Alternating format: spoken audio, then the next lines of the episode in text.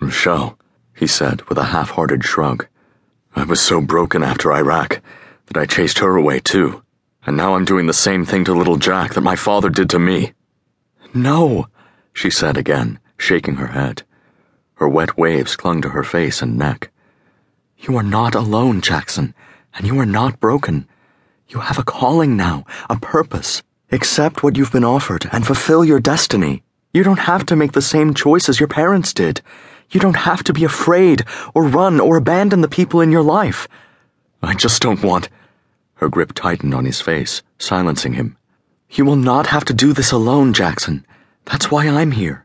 I won't leave until I've seen this through. I don't care how much quicksand you think you're standing on. I won't abandon you.